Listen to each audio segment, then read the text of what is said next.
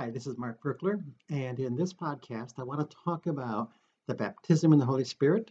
It's an amazing experience that opens you up to a, a fresh new move, move of God and move of the Holy Spirit within you.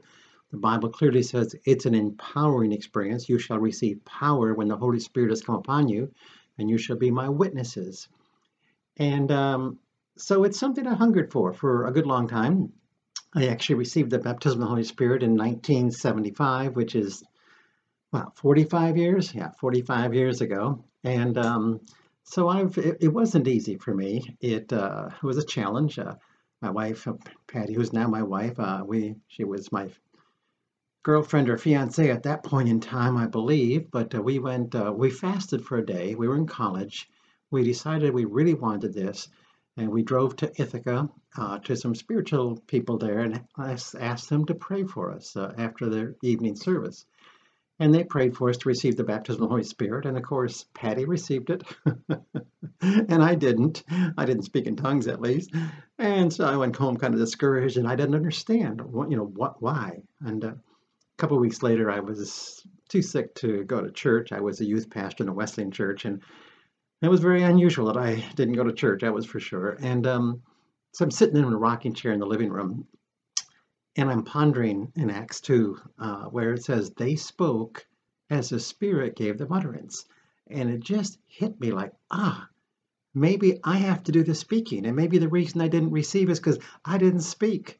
And maybe I got to do something more than just let my hung, tongue hang out loose. Maybe I actually have to form syllables, uh, choose to speak, and, and tune to flow and let the Holy Spirit within me, the river within me, the flow within me, form the syllables as I choose to speak. And yeah, that's exactly what has to happen. But I didn't know that till that particular day, and I tried it. And sure enough, uh, syllables came out. I wasn't very sure that that was speaking in tongues. I had a lot of doubt because I was a very mighty man of doubt back then. And I didn't even say anything to Patty when she came home from church. It took me at least two weeks of doing this exercise before I even had the confidence to say to Patty, I think I might be speaking in tongues. and of course, the confidence grew as the months went on. My life felt empowered by the Holy Spirit. I felt a transformation taking place within. Fear and doubt finally did leave uh, over the issue is this really tongues or not? And a year later, we were in a home, home group praying deliverance over a person at the close of a Bible study, I prayed in tongues briefly out loud as we were all just worshiping, and a lady afterwards talked to me uh, who she'd been to Portugal and she knew Portuguese. She said, "Did you know that in Portuguese you were saying, hooray, long live Jesus?" and I said, "No, I didn't know that, but uh, that was a powerful external confirmation that I really was speaking in tongues." Not that I really needed it at that point anymore because I had come to a conviction this is tongues, but it's always nice to have an extra confirmation. So we did write a booklet, which we've had available for years now, on how to receive the baptism of the Holy Spirit and kind of takes you through these steps. We have another book now um, that I've spent three years pondering, and it's coming out uh, in the fall, uh, this coming fall, which is um, 2020. Uh, Whitaker House is publishing it. It's going to be called The Overflow of the Spirit, and it talks about receiving the baptism and the gift of speaking in tongues and all nine manifestations tongues, interpretation, deliverance, word of wisdom, word of knowledge, prophecy, discerning the spirits, all nine of them, saying, you know what? They're all available from this river that flows within. And Paul himself, if you read through the book of Acts carefully, which there's references showing that he operated all nine. And we're going to give you those references in the book and and we're going to teach you how you can do all nine. Now, I had to put this book on the back burner for three years because I got really confused. Because as I was doing my original research for it, part of what I do, in addition to looking up all the scriptures on the topic, is I talk to my spiritual advisors and and I get input from them. And man, there was no agreement as to what the baptism of the Holy Spirit was. And that really confused me. Some said it was tears, some said it was the emotional thing. Um, some said you received it when you got saved. Others said, um, you know, you can receive it but not speak in tongues, and and there was so much variation. I got confused, and and I said, I don't think I know enough to write this book, so put it in the back burner. But in the meantime, I did uh, send an email out and say, hey, if you want to share your testimony of how you received the baptism of the Holy Spirit, I'd love to have some testimonies. So we now have a total of 20 testimonies online and different blogs of people sharing their stories in their own words of how they received the baptism of the Holy Spirit. Because I do believe in the power of a story. Um, I turned charismatic because of a story. A lady shared her story of how she'd prayed for healing for her family, and uh, everybody got healed. And that did not agree with my systematic theology, but her narrative, which is called narrative theology, uh, overcame my systematic theology. I went back and explored scripture and found out uh, from Derek Prince, you know what? Tongues is for today and healing is for today. So I believe in the power of story. The Bible is very powerful. It's filled with stories, and we can learn a lot from stories. So I'm going to give you a brief summary of what I learned from these 20 stories. And then, of course, if you want to go further, we've got a couple books that I've mentioned that you can explore this in more depth. From the 20 testimonies, number one, I found that it did take time. About three quarters of the people did not receive the baptism when they first sought it, and that was true for me. Number two, about three quarters of them received it at home, um, and that was true for me also. Number three, there was a lack of knowledge. About 50% of the people said they could have spoken in tongues a whole lot earlier if someone would explain to them how a miracle occurs. You do your part, God does his part. In this case, your part is speaking and choosing not to form the syllables, and his part is he he causes the syllables to flow from the river of the Holy Spirit within. And that was true for me too. I could have spoken in tongues earlier had someone actually explained that to me. Uh, fourth characteristic was fear and doubt. About 50 of them specifically mentioned they doubted the experience initially. true of me also. Emotions. About 50% mentioned that they had an intense emotional response, which means the other 50% really didn't, most likely. And for me, I really didn't because I was not emotional. I'd cut off all emotion at that point in my life as being soulish because I was taught they were emotions were soul, soulish. I didn't want to be soulish, and I'm not by nature emotional. So I didn't get emotion because I was predisposed against it. On needing deliverance, about one quarter of them specifically mentioned they needed to have some demons cast out before they could speak in tongues.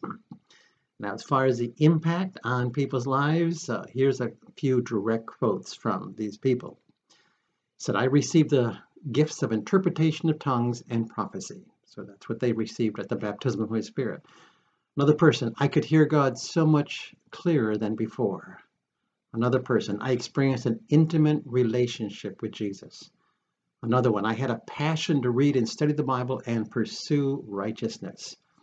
Another person, scriptures I had read countless times suddenly came alive. Another one, I started getting urges and I would preach these revelations. Another person, this has got to be your favorite, I felt 10 pounds lighter within minutes. Another person, I couldn't stand under the weight of his glory and I went down to my knees. And the final testimony here I was filled with warm, liquid love. So these are all typical of things that people experience when they experience the baptism of the Holy Spirit. So what needs, what are the requirements? What are the ingredients that open the door for you to receive the baptism?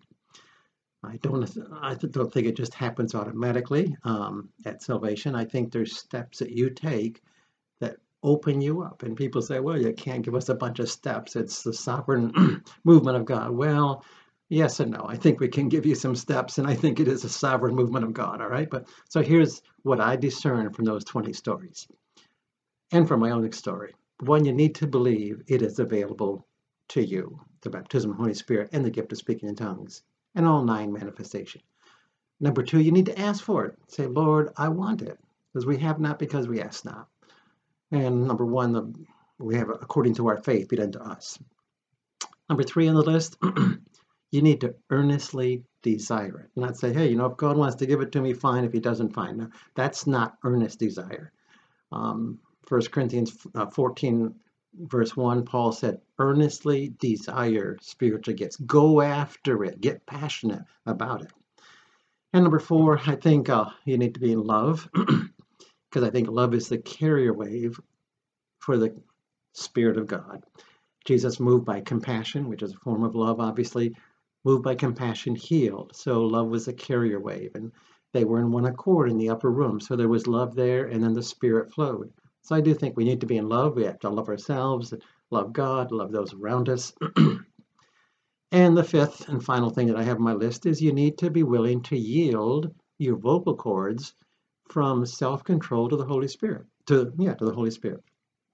So they spoke, Acts 2 4, as the Spirit gave them utterance. So um, I choose to talk, but I choose Sunday. I choose not to form the syllables, and whatever flows out to believe that that's the gift of tongues. So I do. Th- I think if you will have those five things, I think you should be able to receive the baptism of the Holy Spirit and the gift of speaking in tongues easily, effortlessly, at your home, alone, with no problem. Now, before we close, I just want to share one story, one of those 20 stories that was sent to me, just so you get a taste of, of what these stories sound like. This is from Donna. She's from Australia, and this is her experience. I have been speaking in tongues for about three years now. I was born again 16 years ago, and I had the attitude that if God wanted to give me tongues, He would have given it to me.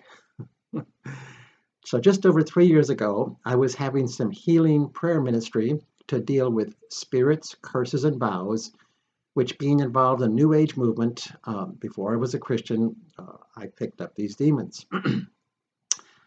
I renounced a lot of involvement with many things and bowing down to other gods. When I came to yoga and chakra things, I renounced them And I was, as I was praying about the throat chakra and renounced and gave lordship to God only over this now. now God said to me, This is why you have I have not given you the gift of tongues. Excuse me.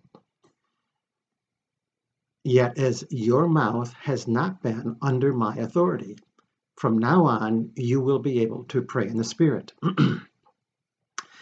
So later that day, I received the gift of tongues, and now, three years on, I have spoken in several languages. Words of knowledge and prophecy are also beginning to increase within me as well. So, in the podcast notes, I will give you the links to all 20 of these testimonies, which are online in a number of different blogs, as well as uh, to the different books that you can check out to, to go deeper in your own life. And I pray for each one that you receive the baptism of the Holy Spirit, understand how you received it, understand how to teach others how to receive it, so that they can walk in the power of God also. This is Mark Virkler signing off.